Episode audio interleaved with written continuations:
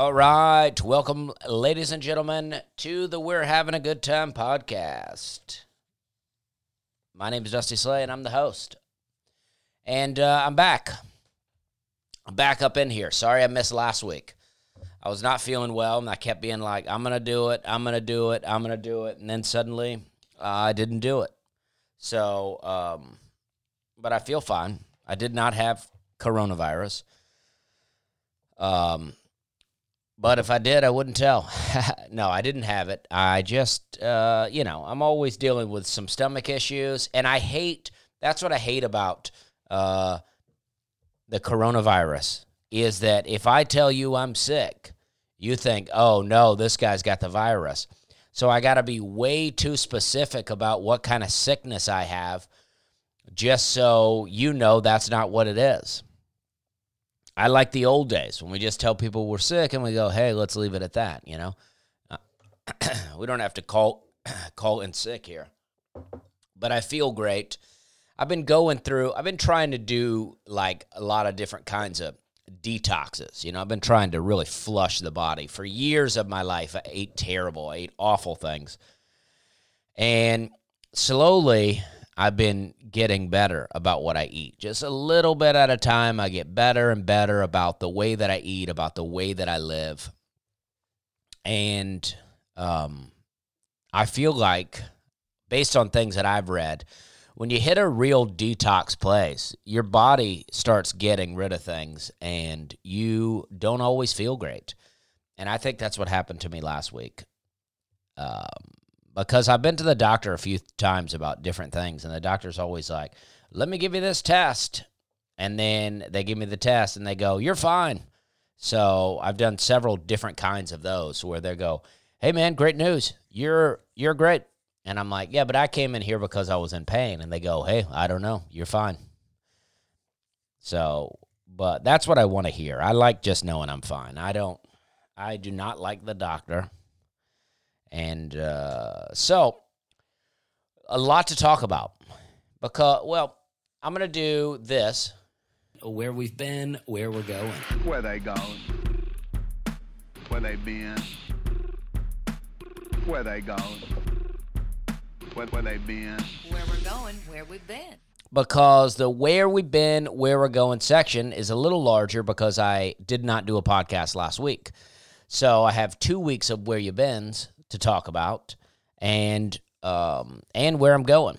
But I thought, you know what, the two places that I've been, uh, which is Atlanta and uh, Cincinnati, Ohio, uh, I have a lot that I could talk about. Not this, not just Cincinnati in particular, but Ohio and then also Atlanta. I feel like I have a long history with these places, at least to some degree. So I feel like I could get detailed about what's going on with them. Um, and just see where that takes us. Tell some stories about it. See what's going on with it. Um, but first, we'll say where I'm going this weekend, the 18th and the 19th, just Friday and Saturday. I'll be in uh, Salt Lake City, Utah. Uh, I really like Salt Lake City. I like Utah in general. The first time I went to U- Utah, I flew into uh, to Salt Lake City and I rented a car and drove to Orem. I think it's Orem. Oh man, now I don't know. Um, I'm gonna I'm gonna look it up here. I'm wearing the shirt right now. It is Orem, Utah, to Utah Valley University, where I did a corporate uh, a college gig. My first time ever doing a college gig, and it was in Orem, Utah. So I flew out there, and then I drove about an hour south to Orem, Utah. Andy Erickson, another comic, very funny. Uh, me and her were doing the gig. We arrived separately, so I just was going to get to the gig early, try to go in, get some, you know, get some snacks from the food court at the college, and none of that was happening. It was this place was shut down. So I, I called them, and they're like, the people running the gig, they were like, "We're at Applebee's. Do you want to come out here?" And I was like, "All right, I guess so." So I came to an Applebee's. It was a huge table of people, all the college students. Andy Erickson at one end. Now I'm at the other end. And they're all Mormons. Um, and they acted like they wanted me to ask them a bunch of questions about being Mormon. And I don't have a lot of questions about it because I don't think it's weird. Um, I like all like religious fundamentalist groups, like religions that get together and like they care about what they believe and they care about their families and they uh, want uh, they care about their values. I love that stuff. I almost don't care what religion it is. On, uh, uh, you know, I mean, if you've listened to the podcast, you know that I'm Christian and I care about Christianity the most. But I love these places. These just people that like we're religious, we care about our beliefs, and um, and you can see it on us. Uh, I love it. So, but this was the best Applebee's I had ever been to. I mean, it was the service was great. It was clean. The I mean, it was like Orem, Utah has the best Applebee's. So I did that gig, a lot of fun. So that was my first time to Salt Lake City. I drove around the city a little bit just to see it, and since then I've been to the club Wise Guys, where I'm going this weekend. Uh, this will be my third time, and I went there the first time December of 2019 before uh, COVID and before the masked up world that we live in. Uh, and it was unbelievable. I did a, a bunch of uh, filming and I, I got a bunch of footage and I was working on putting that together the other night, but then I just never finished it. I was hoping to get the video done before I go to Salt Lake City, but I actually like to get a few better stand up clips of myself and, and really put that thing all together. But it's amazing. I mean, I don't necessarily get down with all of what the Mormons believe, but what an amazing city. And my wife makes fun of me because I came back talking about Utah women. And I just, I loved how these Mormon women dressed. They were just like very modest in um, long dresses. Uh, and I was just, I was into it. I was like, the peop people are polite here. Um, the homeless people must have it made. And then the audiences, on the other hand, at Wise Guys were not Mormon audiences, from what I can understand. And they're great, though. I mean, uh, it's all great. Everything about the city's great. I went to a barbecue place, had some brisket, really great. Uh, one thing I didn't like, I went to a souvenir shop, and you know how people are always looking for a way to sell something, right? So Salt Lake City, SLC, and then Utah is UT, right? So they were trying to sell these mugs and different things, but they were trying to get rid of the C and just do Salt Lake, Utah. So SL UT. So they're really trying to push the slut merchandise. I don't know why that that seems like a good thing, but I guarantee some girl out there is like, "Oh, this is me." or some somebody's like, "Oh, this would be perfect for Janice." So, I can't wait to go back. I'm very excited. I love Utah. Oh, I went back this year in May. Uh, so I was not there that long ago. I went back this year in May, and it was a world of difference. We were fresh into the virus, and people were just coming back after two months of being shut down. And everybody still believed it was real at that time. I can't resist things like that. I know that upsets people. I don't, uh, and I don't think it's fake, but I, um, uh, and believe me, I mean, people email, I mean, because I've talked about this enough now to where I get a lot of emails from people about how real the coronavirus is or how I should be wearing a mask. And then I, I posted a video on TikTok.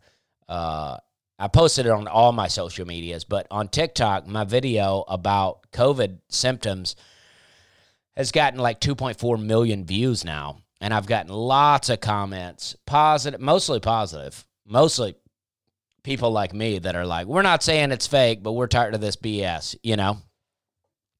And, uh, but I get a lot of other people like, oh, you wouldn't be laughing if you were working in a hospital, you know? And it's like, well, I don't know. I saw a video of some doctors and nurses dancing on the street yesterday, so I, I don't know. I mean, it seems like they're having a pretty good time. I mean, all of my friends that work in the medical industry are like pretty happy. They have great lives. They're not. They don't tell me how exhausted they are.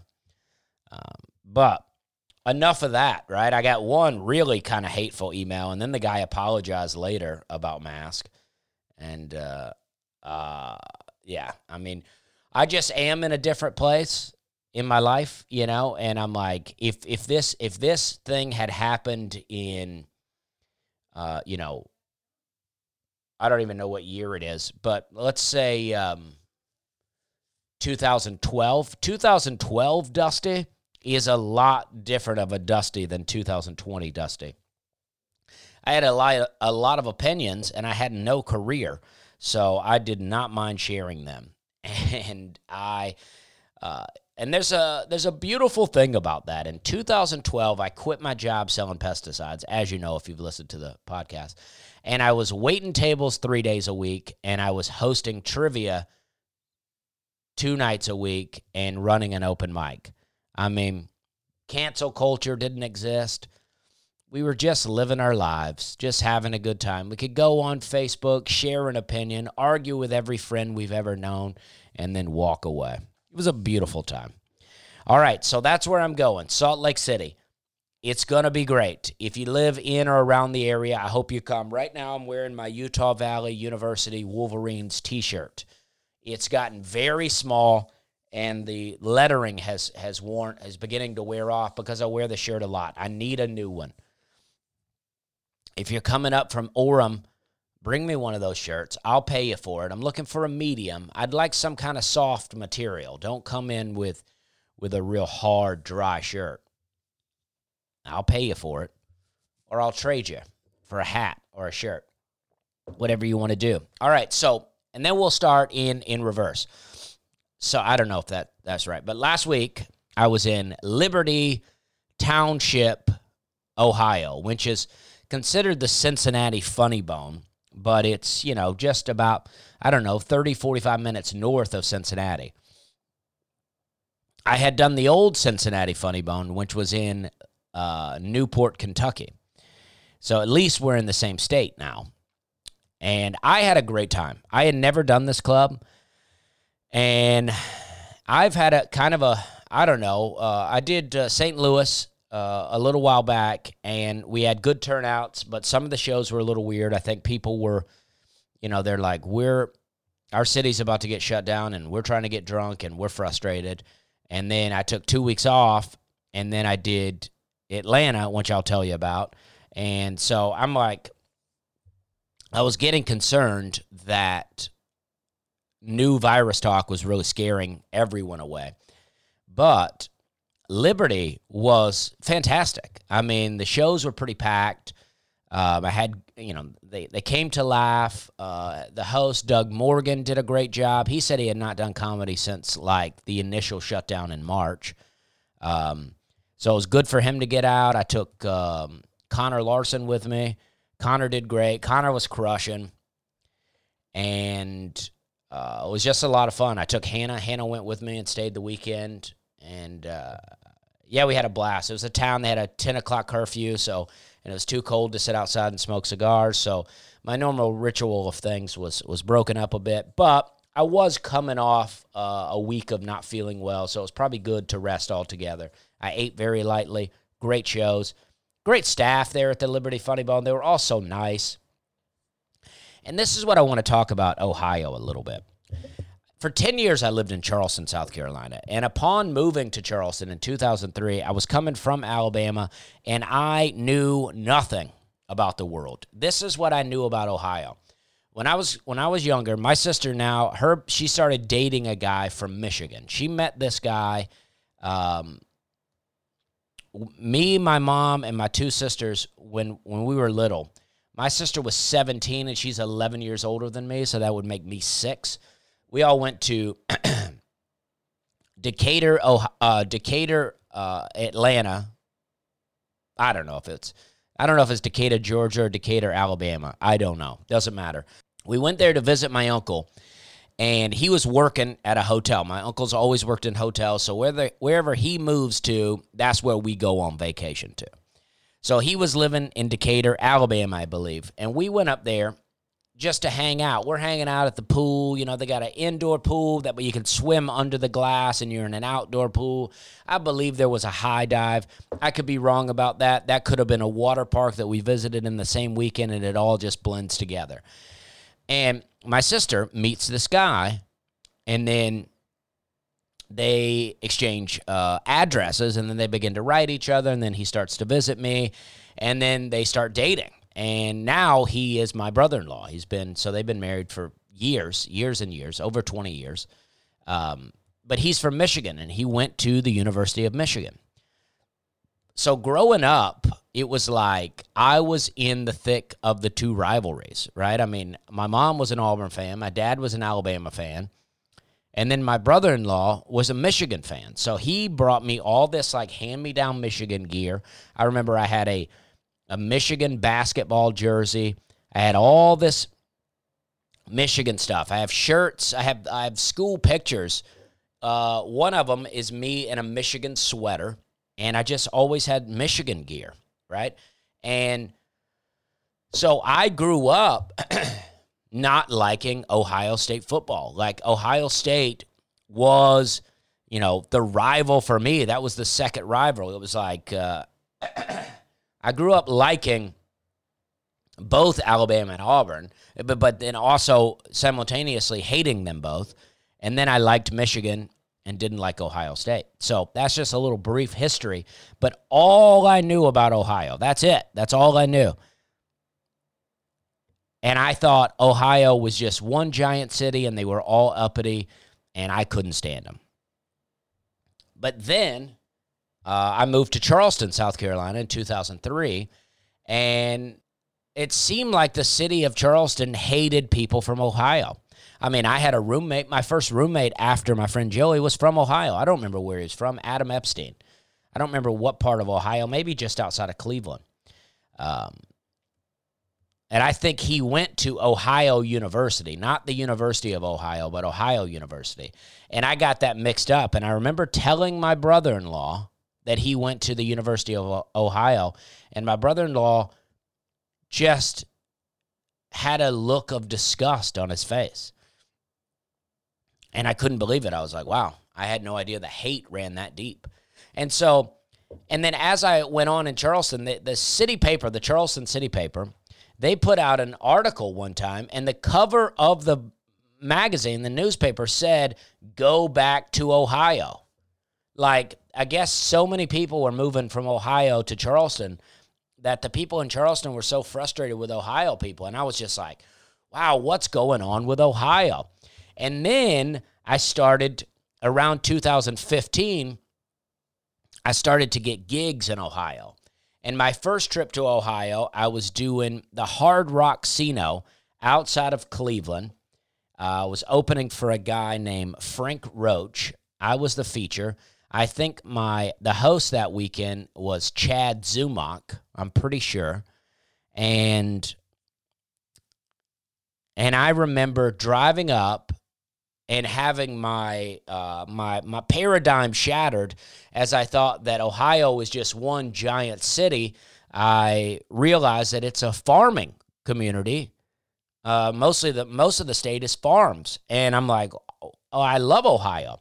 And then I go up to the Hard Rock Casino. I was, uh, you know, I was still single at the time. I was on Tinder. I got around, I got around the city a little bit, saw some people, hung out with some people, had a good time and had some good shows. It was a lot of fun. I, it was snowing. It was wild. and I saw a bumper sticker as I was passing on the interstate, and the bumper sticker said, stuck in Ohio. And I was like, man, people really hate living in Ohio. People in Ohio hate it. People outside of Ohio hate it. And so this goes on. But as the years have gone by, I realized that Ohio is really one of my favorite places to do comedy.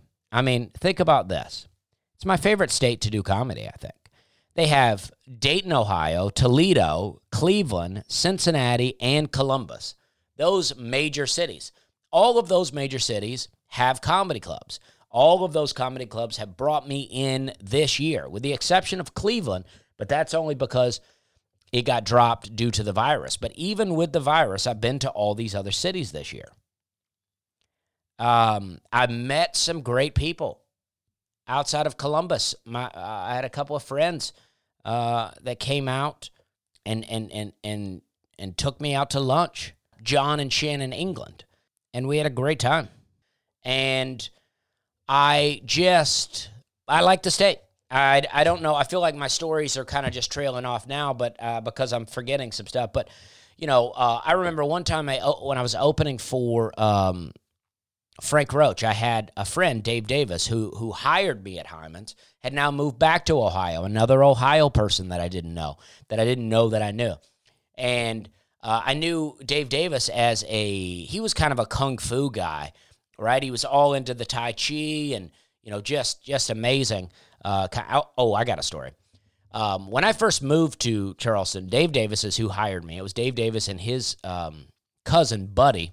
Charles was his name, but he went by Buddy. And they were both managers at Hyman's. And I got to hanging out with them, and they were kind of kung fu guys. And I remember going over to their house, and we would train for kung fu. Like we would just do a lot of really intense physical exercise. They kind of lived in the attic of this house, just divided by sheets. It was almost like a hostel in a sense. And then after we would do that, we would all sit around the fire and drink beer and smoke black and milds. Buddy didn't drink, but but Dave, who previously didn't drink, had started to drink with me, and uh, but Dave was an uh, an older man. I mean, he was so. I always think about that, and I think sometimes I'll think, did I get Dave drinking again? But I'm also like, Dave was a grown man. Dave is responsible for his own actions. I was a 21 year old kid looking to drink with anybody. But we used to have such a great time. And Dave apparently, you know, was revered by everybody in this kind of kung fu community that he was really, really something. And uh, during that time, I was drinking a lot. And uh, I was always causing problems in the city.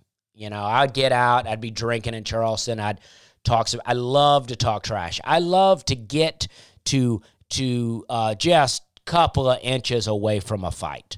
I mean, I like to push it to till till we were like we're about to throw blows, and then then we don't throw the blows. That's what I liked. I enjoyed that intensity. I don't know why, but drinking, I really enjoyed that. So I would push a lot of people to that, and I and I walked around feeling pretty brave. But sometimes I would do, you know, some quote unquote CBD and uh, hint, hint, and uh, I would go out into the world. And when I, I like to say that if I if if if my normal personality is a five, when I'm drinking, it's a seven to a ten, and when I'm on quote unquote CBD, it's a it's it's a three or below. Like I'm like as far as like being brave, being outgoing, having things to say, I'm way down. So I did a little CBD and I went to watch a jazz concert with one of my friends was in musical appreciation in in college and he needed he had to go see this concert for his class. And he was like, I don't want to go. And I'm like, oh, I do want to go. That sounds fun. So we both had a little CBD and then we went to the college. And I was sitting there and I started to get super paranoid. And I started, my mind started racing and I started to go, what if I see one of these people out here that I've caused so many problems with, and then I'm in this state of mind and this state of being? What kind of situation is going to arise here? I'm going to find myself uh, faced with a guy who met drunk Dusty, and now he's meeting CBD Dusty. I'm not going to be ready. So, in that moment, I'm in my seat and I say a prayer. I just pray to God that I don't see any of these people, that there are no problems, that I'll be safe. The moment I finish my prayer, I open my eyes and I see Dave Davis at this concert. And, and immediately I, I'm like, thank you, God, right? Because I'm like, Dave Davis is my friend. Dave Davis is the revered kung fu guy.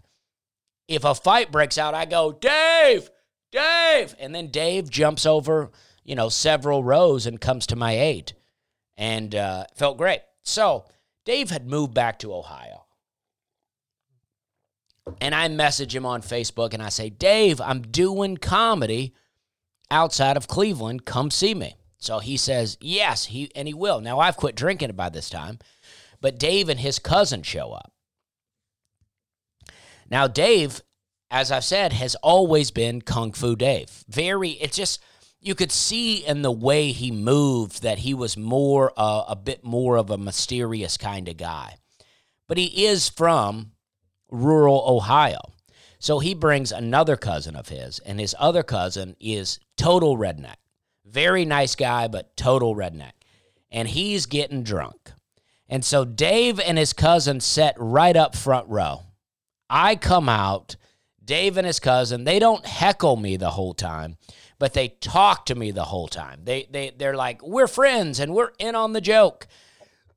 My entire 30 minutes. I had to start ignoring them just so I could get through my set. So the moment I come off the stage, I go grab, and then now the headliner's got to come out, and I'm like, I don't want, because I, got them free tickets, right? So I'm like, I don't want the people that I got free tickets for to be ruining the show. So I grab them, I go, come on, let's go hang out, and then we just hung out in the casino for the rest of the night. It was a lot of fun.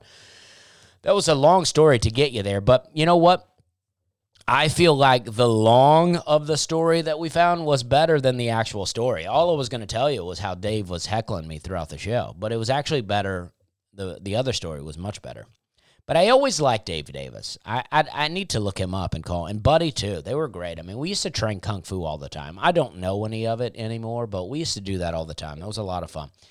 The early days of Charleston were a mysterious time for me because you know, I was, you know, raised super country, but I had begun to find all these different things. I was finding books on Buddhism and different religions and and and and different ways of life and I had begun to find Wes Anderson movies and I just I liked this weird kind of mysterious world. There was a book called The Way of the Peaceful Warrior and I I read that in the early 2000s and I just wanted to be so Dave Davis really fit right into my life at that time. I wanted to be this kind of guy that was more reserved and and that had uh you know a wisdom. I was reading the Bible and reading uh Proverbs and Ecclesiastes and it's just like I loved the whole wisdom of things and and and the idea of knowing something greater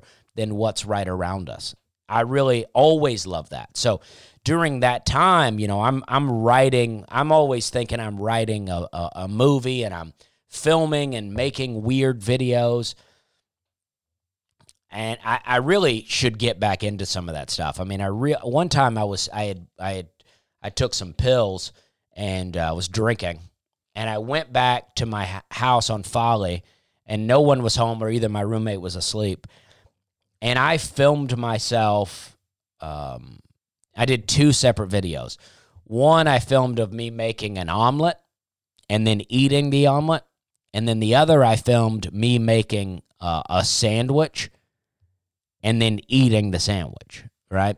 It seems pretty stupid, but and it was, but what I did was, you know, I'm like doing different camera angles of me slicing the cheese and placing the meat on the sandwich. So you got different angles. And then I sat down to eat it. But what I did was I sped it up when I was editing. I sped the whole thing up. So it was like me making a sandwich really fast. But then I played super slow, sad music and I did it in black and white, all while I was drunk. And then I edited it later, right? So it's just like it, it, it I played the song, uh, a Sufjan Stevens album called "Come On, Feel the Illinoise," and that is the way it's spelled. And uh, it's a "Come On, Feel the Noise" that song, but a play off the the name Illinois. Come on, you know. Anyway, Very sad stuff. One of the songs I know is called John Wayne Gacy. I don't remember what the other one is called, but I love the songs. But I, the video is long enough to play two songs. And it was just the saddest thing. But I love this kind of stuff. I used to write scenes all the time.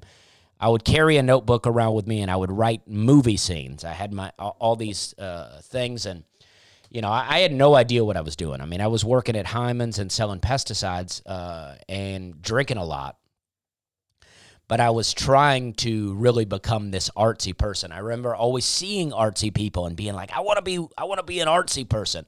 But I always just felt too rural, right? I'm like, I'm too country to be that artsy. I'm too artsy to be country, too country to be artsy. I've said something like that before. My friend Cody Avant uh, really liked that. Um, and um, now I feel like I've found a good balance, but I, I, feel like sometimes I've lost a bit of that artsy side, you know, becoming a, a grown adult. But I, I, so Dave was just uh, the perfect person for me to meet in that moment, and I enjoyed hanging out with him and Buddy a lot. I mean, they left Charleston pretty fast after I got there, but we we had a lot of fun. They were around some of my early days of comedy, and so just in general, Ohio has become a fun place for me to go, a fun place for me to perform. And uh, I appreciate you guys. That's all I'm saying. I appreciate you coming to my shows. I've said this a million times, I know, but growing up in the South, and, and, and, and not just the South, I can't put it all on the South. I mean, I think this was a lot of just my family. Uh, growing up the way I grew up, not traveling much, not having a family that really talked about the rest of the country much, and having an uncle, not the same uncle, who quote unquote hated Yankees, um, I had a pretty skewed perspective. I thought that everybody in the South lived in farms and was poor, even though there were rich people all around me. but uh, and then everything above the Mason Dixon line was all cities and crime and corruption, and that if you went into the cities, you would get stabbed and killed. And I think that is due to one or two trips that I took to Atlanta. And I'll tell you why that makes sense. Uh, growing up, Atlanta was the closest city to us, the closest big city. I mean, even Atlanta was two hours from Opelika, a little less. But Birmingham was a little less than two hours. Montgomery was an hour, but Montgomery was still a very small city. Atlanta was the closest big city. And I remember, I feel like the first trip I went to Atlanta, we went to a Braves game, and it's just like nothing bad happened but it's just big city, overwhelming. We're like on a train.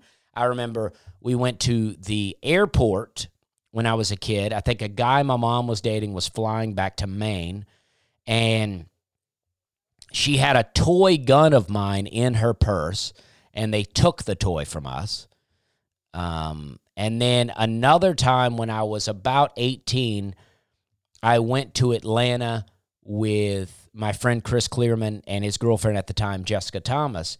And this was actually a great trip, but I'll tell you what scared me.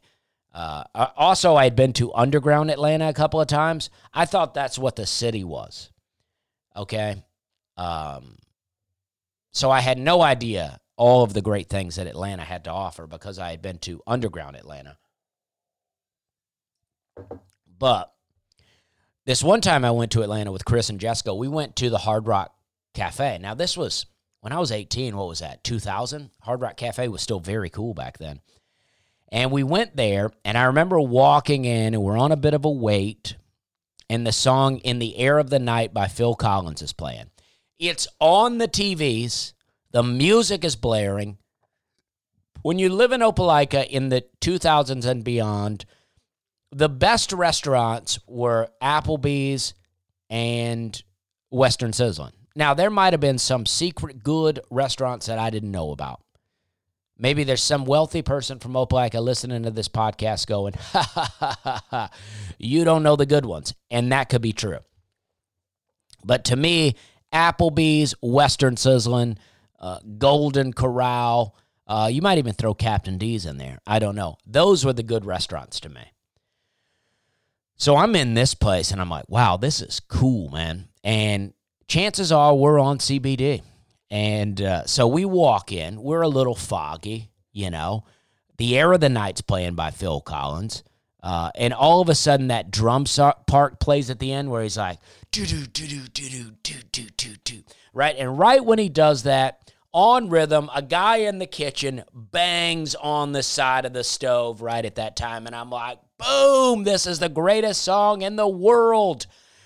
And we had such a good time eating fried food in there. And then we left and we're walking, and the streets had become very homeless. Uh, from the time we went in there to the time we left, it become very homeless, and I am freaked out. Guys are coming up from everywhere being like, hey, can I get a cigarette? Can I get a cigarette? Can I get a cigarette? And I'm just like, whoa, this is scary. And then a guy, one guy, I'm having a cigarette, and this guy goes, Can I have a cigarette? And I, you know, I had not dealt with homeless people at all at the time. And the guy, I go, Now this is my only one. He goes, Can I have that one?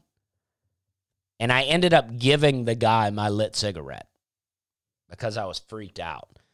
So that's my perception of cities, right? I'm just like, get me back to the country. But as the years go on, I begin to go back. Oh, this is another. When, when we were 18, me and my friends, we used to like to drive to Little Five Points in Atlanta, uh, which is a little more commercialized now. But the early 2000s, we used to go there. And it was a very hippie type place, hippie, homeless type place just a bunch of stores where they sold weed pipes and I remember there was a pizza place. I mean, it really fit that uh, artsy vibe that I wanted to get myself into. Uh, I really like, oh man, I, I remember going to Little Five Points several times and just being blown away by it, being scared, but also energized by it. And then also going to Savannah, Georgia with my friend Joey Tomlinson all at that time and I was like, "Oh, this art world is I wanted to go so bad. I wanted to go to Savannah College of Art and Design. Someone from that school came and visited us uh, at my school my senior year and I was like, "Oh man, that is what I want to do." I didn't know what I wanted to do in the arts world, but I was like, "This is what I want to do." I love to create things. When I was in high school, I used to I used to build modeling things out of modeling clay and then we would fire it in the kiln and I just love it. I'm to buy a kiln. I could never find anyone to fire anything for me, so I completely abandoned uh, doing things with clay. But um, now that uh, I don't know, I think that I looked up some prices for kilns. I think I could buy a kiln now, and I want to buy one. And uh, I'm just looking to create things, and I'm, you know, and so but uh, those things were just really all falling right into place for me at the time and, and and atlanta was always a cool but kind of mysterious place to me and then after moving to charleston after getting the fir- my full-time job at i've told this story but after getting my full-time job at Spectracide the first sales meeting was in atlanta i drank and partied a bunch there Went to a Hooters in Atlanta. It was an unbelievable, still the best Hooters I've ever been to. And then I went to a strip club there where, uh, you know, the guy that I, if you want to hear this full story, I think that's the episode one of I used to sell pesticides, but I spent way too much money in the strip club for nothing. I think if you tell people you spent too much money in a strip club, they think you really did something in there. But no, for nothing. And uh, I've spent uh, less money for more in a strip club and still was nothing, by the way. but uh, I do not enjoy the strip club as a non drinker. Uh, when I was a drinker, you know, obviously everything looks great and amazing. But, okay. So, Atlanta, I wrote a bunch of stuff down to talk about Atlanta. Um, so let's just kind of go go here throughout. Um, so all right, so this past trip, let's go right into that. The past trip to Atlanta, the punchline. I was just there in September, and now I'm back in December. That is the fastest turnaround that I've ever had in a club. And my turnouts were low. I don't know that it was all totally me. Um, but I'm not gonna I'm not blaming anyone. The turnout was very low. We had I did seven shows. That's also probably part of the problem. We did way too many shows, and uh, people weren't turning out. I mean, we had people at every show, and then we had one really packed show. So we had one really good show, and I think, I think it's a combination. I was just there. Uh, the weather was turning cold, and people are freaked out about the virus, and I don't think there was a lot of good promotion done. And then my hotel, the Wi-Fi didn't work and the elevator didn't work. It's like an old joke that I had. But I was on the fourth floor, but the way you had to park, you had to park on the parking level. So it was really like I was on the fifth floor. So checking in, I had to t- make two trips up five flights of stairs to get my luggage in. And then every night after the show, I like to have some CBD and have a cigar. When the show's all over, I like to relax and I like to ponder. And I would sit, it was cold, so I would sit in the car. I've ruined the smell of the car, but I would sit out in the car with the heat on and have a cigar. And then once I'm completely relaxed, I would walk up five flights of stairs and think I was having a heart attack. So that was rough. but I all right. So I'm going to tell more about the weekend that I was there. Um, uh, Chance Willie opened for me, um, featured for me there, and uh, Catherine Blanford was our host. Both did an excellent job. Both very funny. Chance was crushing it. Chance and Connor, Nashville guys, they're on fire. They're um, uh, and Aaron Weber too. I mean, I these are all three people that are I've seen come up in the Nashville scene, and they're all on fire. I mean, I just did a show. Uh, I just did uh, two weeks ago. I did a weekend with Chance. This past weekend, I did a, a, weekend with Connor. Uh, Monday, I did a show with Aaron, and Aaron followed me on the show in uh, at uh, the new material Monday at Zany's, and I had a great set. I mean, I had a hot set, and then Aaron came up right after me, and he like bumped it up a notch. I mean, he had a hot set. I mean, these guys are on fire. If you're if you're looking for people to come to your club, if you're if you're somehow a booker or a club owner listening, these guys are on fire. Aaron Weber, Connor Larson, Chance Willie. Check them out. Catherine Blanford in Atlanta did a great job as the host. Um, and it was a really good weekend in that sense. We just needed more people in the audience. But Chance, on the first night, we were there, gets his window broken in the parking lot. So we got to start off on that note. But honestly, the first show was really good. Both of the shows Friday were good. I mean, Saturday, it's like you just keep coming in and then you keep seeing, like, oh, less people. Oh, and then it's like it's hard to get motivated when a lot of people aren't there. And part of my problem, too, is I know what people pay for tickets, right? So if you buy a ticket and then there's not a lot of people in the audience, chances are it's not going to be as good of a show if if it as if we had a lot of people in there. And that's not my fault. I can't I just know that it's not going to be good. It's like I can't make it better. When there's a bunch of people in the audience, I come out, I tell jokes, people laugh, and then I tell the next joke and they laugh and then we catch a rhythm where I can get into a flow where I'm I can just go boom boom boom boom boom and just hit you with jokes. But when there's not a lot of people in the audience, you you don't get those laughs because there's not a lot of people. So it's tough to get into that rhythm.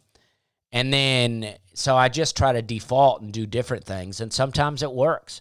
Sometimes the different thing works and even if it's a small amount of people, you can really get them on board. But other times, uh, you're just like, I don't know what to do here because it's a small amount of people and they're not giving you laughs. I'm like, I don't know. But Sunday night was the worst. Okay. Sunday night was the worst. We had a guest spot. I won't name the guest spot person, but I know him, and he's uh, we used to be great friends. Um, I'm not not his friend anymore, but we're we're not as good as friends as we used to be. And I've seen him do the sort of thing that he did uh, at this show. He, I don't know. I, I, no one asked me if he could do a guest spot. They just said, "Hey, this guy's doing a guest spot," and I said, "Okay, that's fine." He is a funny guy, so I don't mind it. And but he's not he's got 5 minutes that he's doing and he's not getting the reaction that he wants, so he begins to scold the audience, which you should never do on a guest spot. First off, I hate guest spots. I hate guest spots. And I'll tell you, for those of you who don't do comedy, uh, a standard comedy show, you have a host who does anywhere from five to 15 minutes, depending on the show.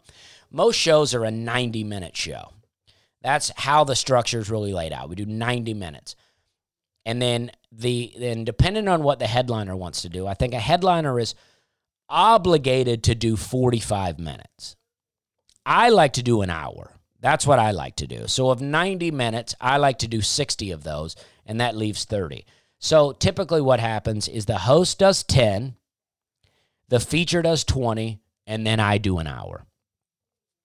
But when a guest spot comes in, I feel like, all right, well, I'm doing so much time. I'll give that person five minutes of my time. So then you have a host does 10, guest spot does five, feature does 20, and then I'll do 55. It's just already to me, it's too many, it's too many changes. It's too much going on. Um, if if if it's a show where where you know I'm headlining, chances are the people, even if there's not a lot of people, the people that have bought tickets have bought tickets to see me. So it's too much to throw on these people before I get up there, and especially if it's a small audience. So the host does 10, and then you bring up the guest spot. Now, I hate guest spots, and this is why. These, these are my two exceptions. If I go somewhere and someone says, Hey, I'm a comic from out of town, and I want to do a guest spot in this club because I'm trying to get this club to see me so they can book me down the road.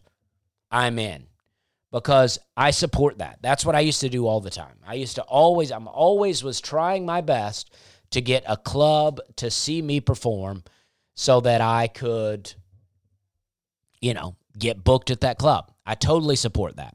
And then the other, hey, I'm doing something and I need to practice my five minutes. Like I'm doing a tonight show, I'm doing a late night. I'm trying to uh, get myself a a uh, comedy uh, a, festival video or you know anything like that. I'm practicing for a festival. I'm like, okay, I support it.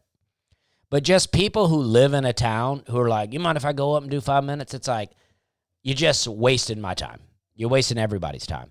It's like you just want to go up and do comedy. And I get it, but you live here in this town. You can create your own stage opportunities. So I hate them. So so that's this situation. And then you go and then to go up and then scold the audience cuz see it's like if you if I'm on stage, I'm obligated to do my amount of time. If I end up getting frustrated with the audience, that's on me because but I got to be up there when you ask for the time and you don't have to be up there, all you got to do is get off. Just do that. Don't scold the audience. So anyway, we started on that note, and then and then Chance has to come up, and Chance had you know he did he did a really great job, but there's one girl who we've determined was on Xanax and drinking begins to yell out. She begins to just be just she won't stop talking. And in the way the punchline's set up, there's one particular table that seems to have a spotlight on the table. So throughout the weekend, it's like when there's not a lot of people in the audience, that table is part of the focus. That table was always a bit of a problem. So it was no exception on the last show, the seventh show. And so Chance had a few problems with it. And uh, and they said some nasty things to Chance. And then I got up there and I, I thought things were going pretty well for a while. I mean, but for about 30 minutes, I was having a really good set and, uh, you know, considering that there wasn't a lot of people in the audience. But then towards the end, the girl really started to talk. She really started to talk, and she would not be quiet. And I, I would just try. And I said, I finally said to her, I said, because it, seemed like we were fighting, and I was like, "Are we fighting? Are we breaking up?" That's what I said to her. Are we breaking up? And then I, you know, I tried to go off on a fun tangent of like, you know, uh, of all the shows I've done, this has never happened. I've never, and I would be like, I've done thousands of comedy shows, and I've never had this happen.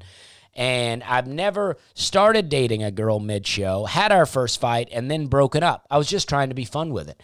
And she starts to yell at me. She starts to yell and she's angry. And I was like, I don't know why she won't stop talking. And I couldn't get the rest of the audience on board to kind of laugh at her. Like, I don't want to be mean to her, but I, I wanted the audience to kind of laugh at her. So then we could get into it and it could be a fun moment. She's yelling, I'm making jokes about it, they're laughing, it's fun. And there are four people. I mean, and there's that's the table of four. The other three people seem to be enjoying it, other than the girl's husband who had already gotten in trouble for vaping in the room. They don't want to kick people out. I don't want them to be kicked out. But the girl eventually would not stop talking. And I finally said, All right, either she's got to go or I'm going to go ahead and end my set. Like, I'm like, I, I could, because I was at time, I could end at any point. But I was like, I want to do more jokes. I want this audience to get their money's worth. I know what they paid for a ticket. And so the table, after the bouncer goes over, Reggie, who's very nice, um, but Reg- Reggie's not, he's like the sound guy slash bouncer. I don't know what Reggie's fighting skills are, but I know he probably can handle himself, but he's a real normal, like chill guy. So he goes over and she's like, Don't touch me. Don't touch me. And he, and I'm like, all right. And eventually they get up. The four of them all get up. Two of them seem very embarrassed. Even one of the guys sent me a message on Instagram apologizing. And then when I wrote him back, uh, uh, I don't know. I wrote him back trying to be, you know, very cool about it. And then I felt like I didn't really get the response from him I wanted, but it's fine. It doesn't make any difference. Um, the, um, and then as they were leaving, somebody said something about the chocolate cake on their table. And I, uh, uh, they were like, "Oh, that's a good piece of cake." There, I was like, "Oh, that is a good piece of cake. Somebody should have ate that cake." And then this girl says something. The girl that's leaving, that's on Xanax, was like, uh, "Somebody is gonna eat it, you effing piece of sh." You know what I mean? I'm not trying to cuss on here, but get into the rhythm of that effing piece of sh, and you'll know what she said. And she yelled that out, and I have no idea what happened. So that was how I ended the weekend. And then and then I was and then I had stomach problems for a week. So um but I had um a great time in Atlanta. I went to Bagelicious. Bagelicious it, did I had did I add this? Nah. No, I thought I had the food on the road button in there. But Bagelicious in Atlanta, if you're ever in Atlanta, I don't know what side of town that is. Type it in. It's more on the uh, Marietta side of town. Uh, apparently, I was in there. Now, my friend Evan Burke, um, his family showed me, you know, they're Jewish, and they showed me Bagelicious. And um, Bagelicious is really great. It's one of my favorite places. So I was in there eating with my friend uh, RJ Nelson and Chance. We were eating, and then a lady walks by and she throws up the hand. She has a mask on. So if I know her, I don't know how I know her uh, because I don't know who she is because she has a, a full mask on. And she waves and she goes, We're having a good time, right? And I go, That's normally an indicator that they've seen my comedy, right? Or people just want me to know they're having a good time. But she says, We're having a good time. And I love it, right? And I was like, Oh, she's like, I text my husband and told him you're here. He was so excited. And I was like, I was like, Well, this is the best place. I love to come to this. And she said, Go where the Jews go. That's what she said. And uh, I couldn't I couldn't disagree more. I mean, I I, I couldn't agree more. I love Bagelicious. It is so good. What I like to get is an everything bagel with uh, pastrami. I put a little mustard on there, and then I they have these great pickles, and I just think it's unbelievable. Okay, and then I was invited to a place by Flow Aces. Uh, it's a, a float tank in Atlanta. It's new. I had done this before in a place called Bozeman, Montana, and I think that place has closed down since then. So I don't mind saying this, but the float tank where you sit in, you're supposed to sit in salt water and then you're supposed to float, and you you know, and it's like uh, it's supposed to be this amazing, relaxing thing. I had heard about it and I'd wanted to do it forever. So I found one in Bozeman and I was like, oh, I'm going to do that. And I don't know if my expectation was too high or what, but it did not live up to the expectation. I still enjoyed it, but it kind of killed my vibe on it.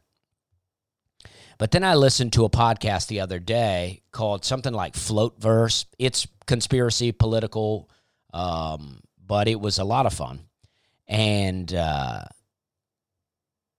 so the guy was talking about. He was talking about taking edibles and doing DMT and all this. And I was like, I don't know if I want to do all that, but he owned a float tank center. And I was like, I want to do that again. And then a guy in Atlanta from a place called Flowasis, right across from the punchline, reached out to me and said, Hey, I want to give the headliners a free float.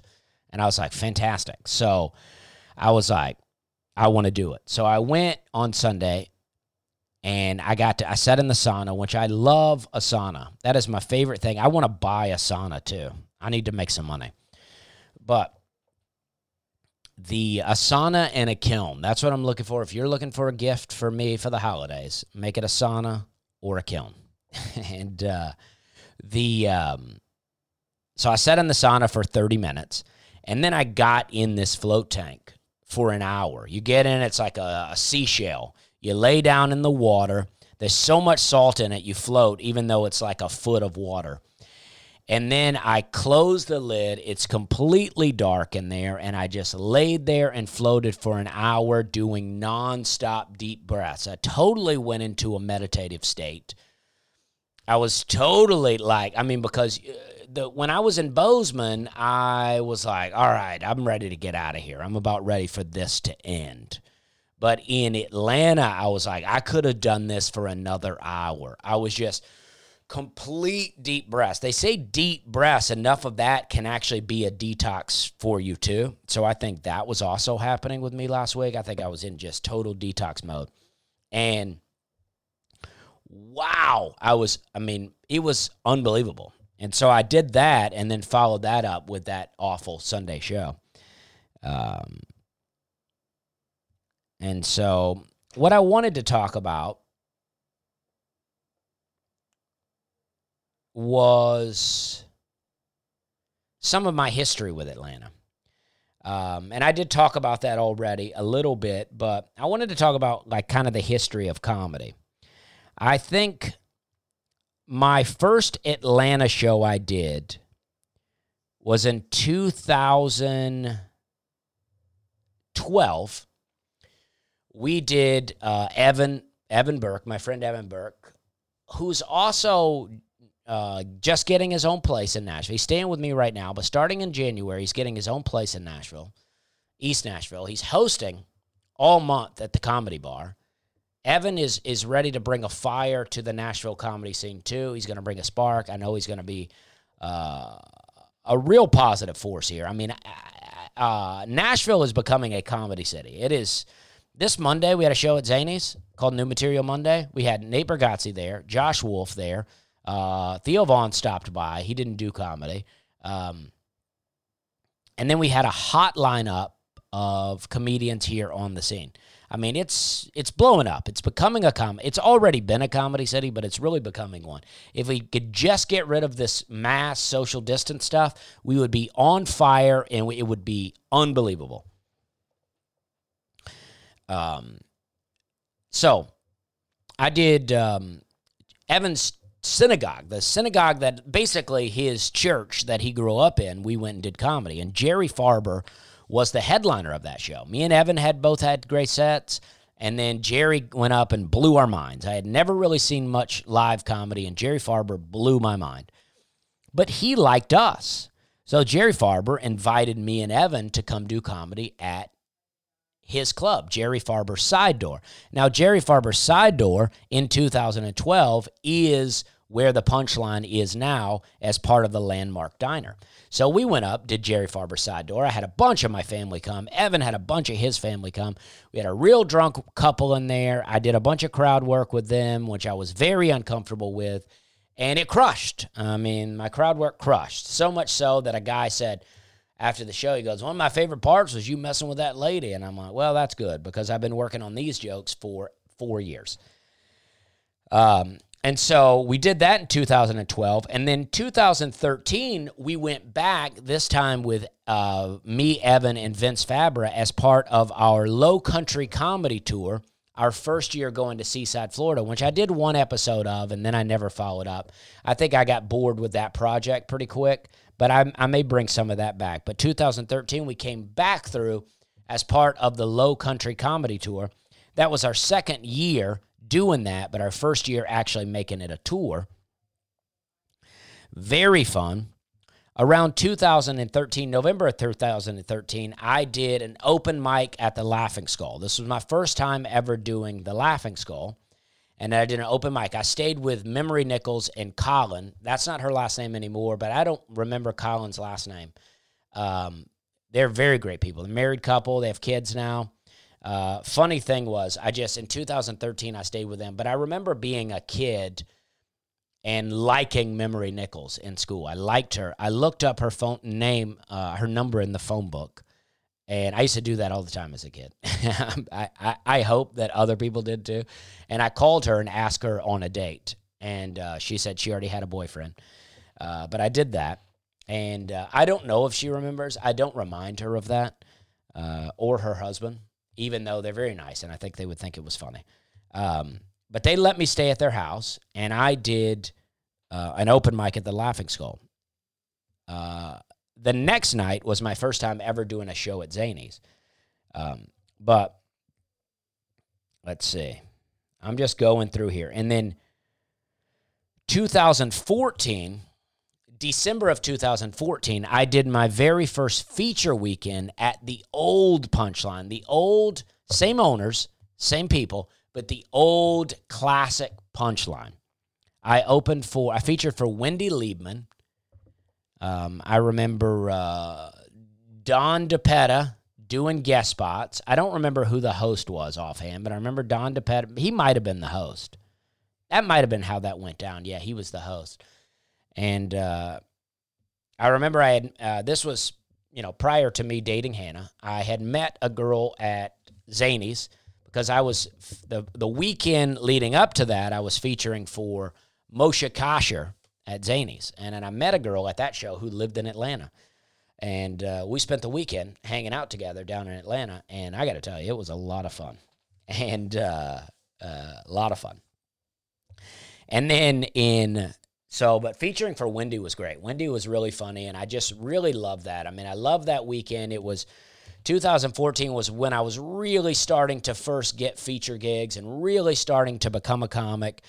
I had made the commitment to go full time comedy, even though I wasn't making a lot of money, and it was really, you know, really starting to happen, really starting to take off. And then 2015 was the first year that I did the Laughing Skull Festival, and then. Um, it was a contest. Uh, I had uh, 2015 is when I did Last Comic Standing.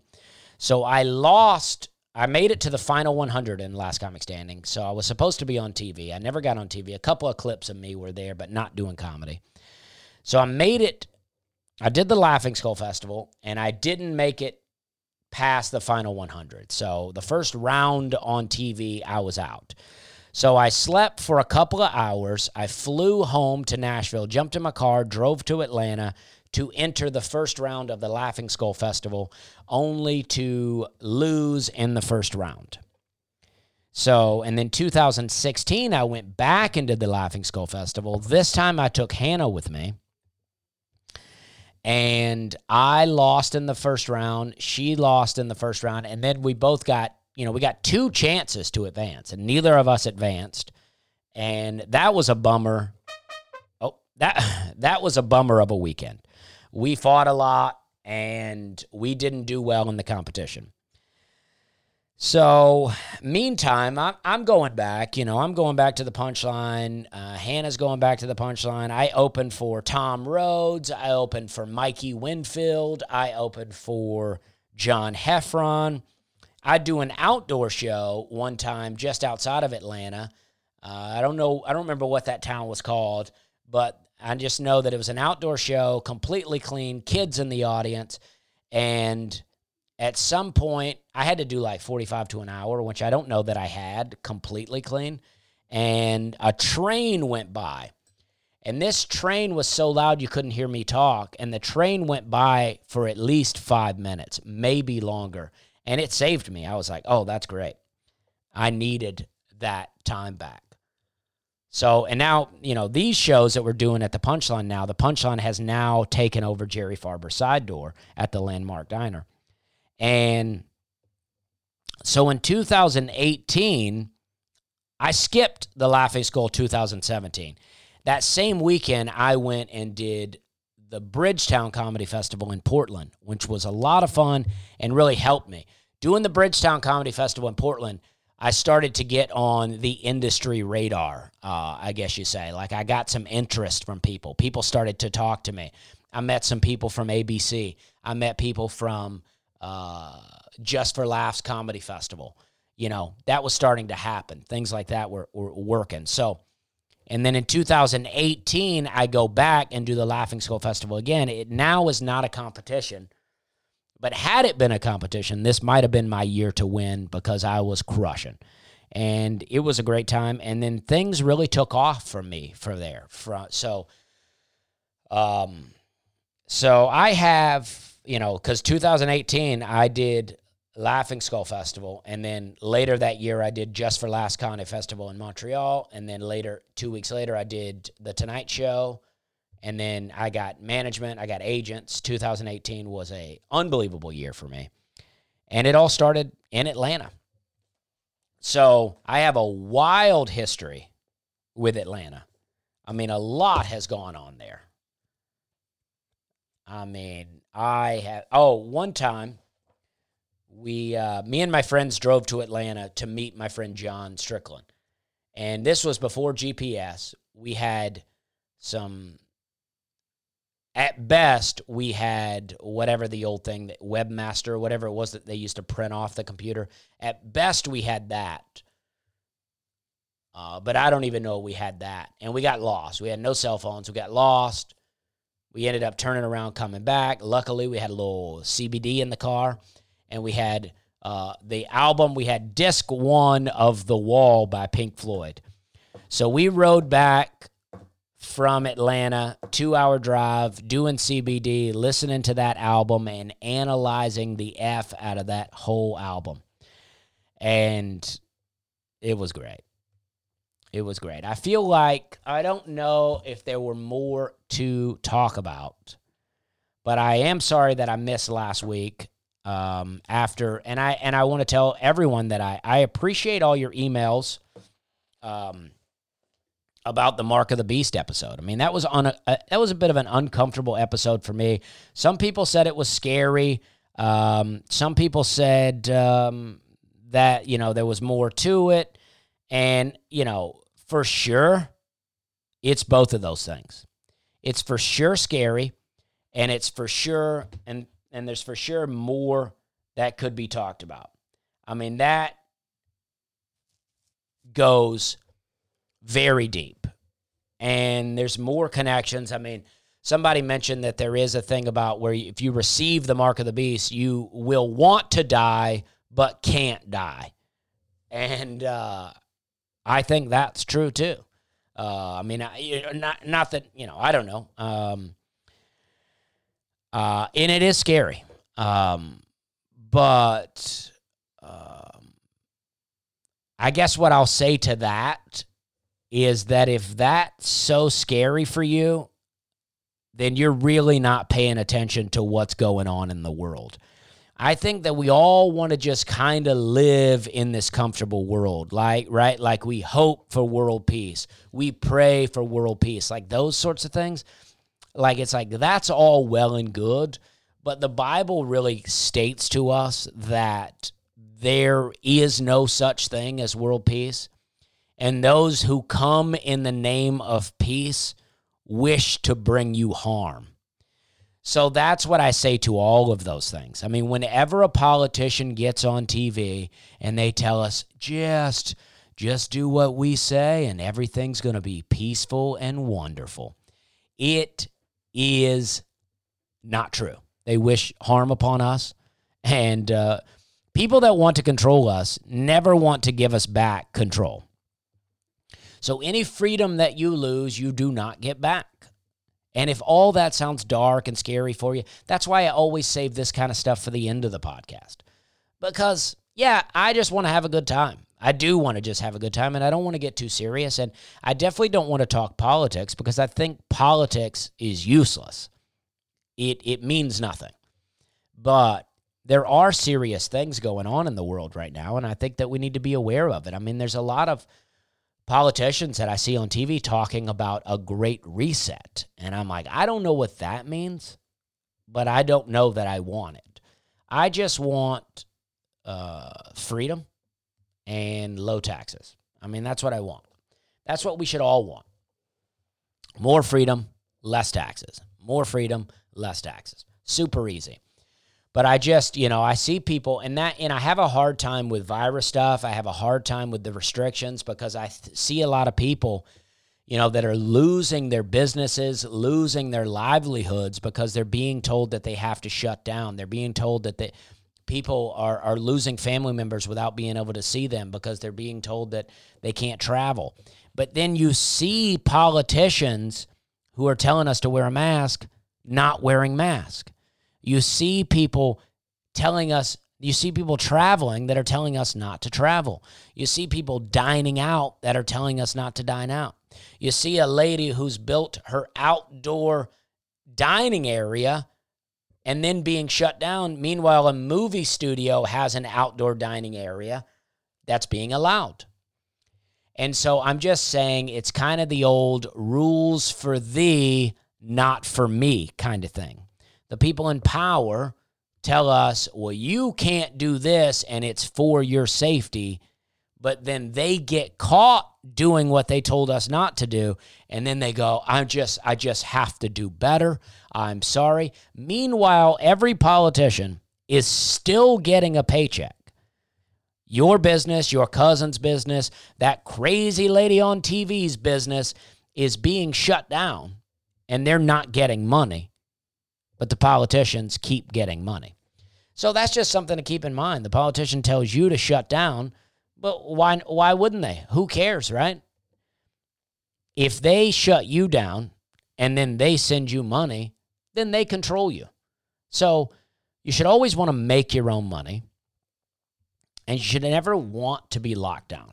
Now, I realize that there's people that are afraid, that there's people that are vulnerable, and I think those people should be protected. I think that if you genuinely are afraid, that's okay. It is very a very fearful time and they've really they've really put the fear on us. So if you're afraid, I get it. But I've been doing comedy since May. I've been I've been doing plane plane trips. I've been in restaurants. I've been in uh, gas stations. I've been in retail stores and grocery stores and comedy clubs, and I've done all kinds of things. I've not gotten the virus that I know of. Now, if I do get sick and I do have symptoms, I won't be doing those things. I'm not trying to get other people sick. But if I do get sick at this point, it's almost like, well, yeah, of course. I mean, it had to come eventually. But so far it hasn't. I'm very lucky. I'm very happy. And um, and I appreciate you guys listening. I want to end with this. I'm just going to end with a just a random story um, that I've always wanted to make a joke, but uh, I just hope that it's funny. And we can leave on a light note because I'm feeling good. I feel great. My body feels better than it's felt in a long time. I feel amazing. I had a rough week last week, but now I feel on fire. Um, one time I was with Aaron Weber and we were in a town called Minong, Wisconsin. Um, and it is a very small community and it is where Jack Links is located, the jerky. And we were leaving, and I wanted to stop in at this little diner. I wanted to get a coffee and I wanted to get an egg sandwich to go. I wanted a fried egg sandwich, but I said, just go ahead and fry it hard. I don't want it runny because I'm going to eat it in the car. So the girl running the cash register looked like she might have had, you know, like a little bit of a cleft lip. You know what I mean? And that's very sad. I always hate seeing that. So, you know, but she's a, uh, she's probably 10, but, and I'm just, she's running the cash register. And I'm just being friendly. I'm being my friendly, weird self, trying to have conversation with, conversation with her. And I tell her about the egg. I say, I don't want it too runny because I'm going to be eating it in the car. And I'm, I go, you own this place, you know, and she's not really talking to me. She's smiling a little bit, but she's not really talking to me. And then some guy from a table pops up. She don't talk much, but she, you know, I don't remember what he says. Oh, uh, he don't, she don't talk much, but she's always listening. And I guess this guy's trying to keep me from, I don't know, talking to her. So I'm like, that's fine, whatever.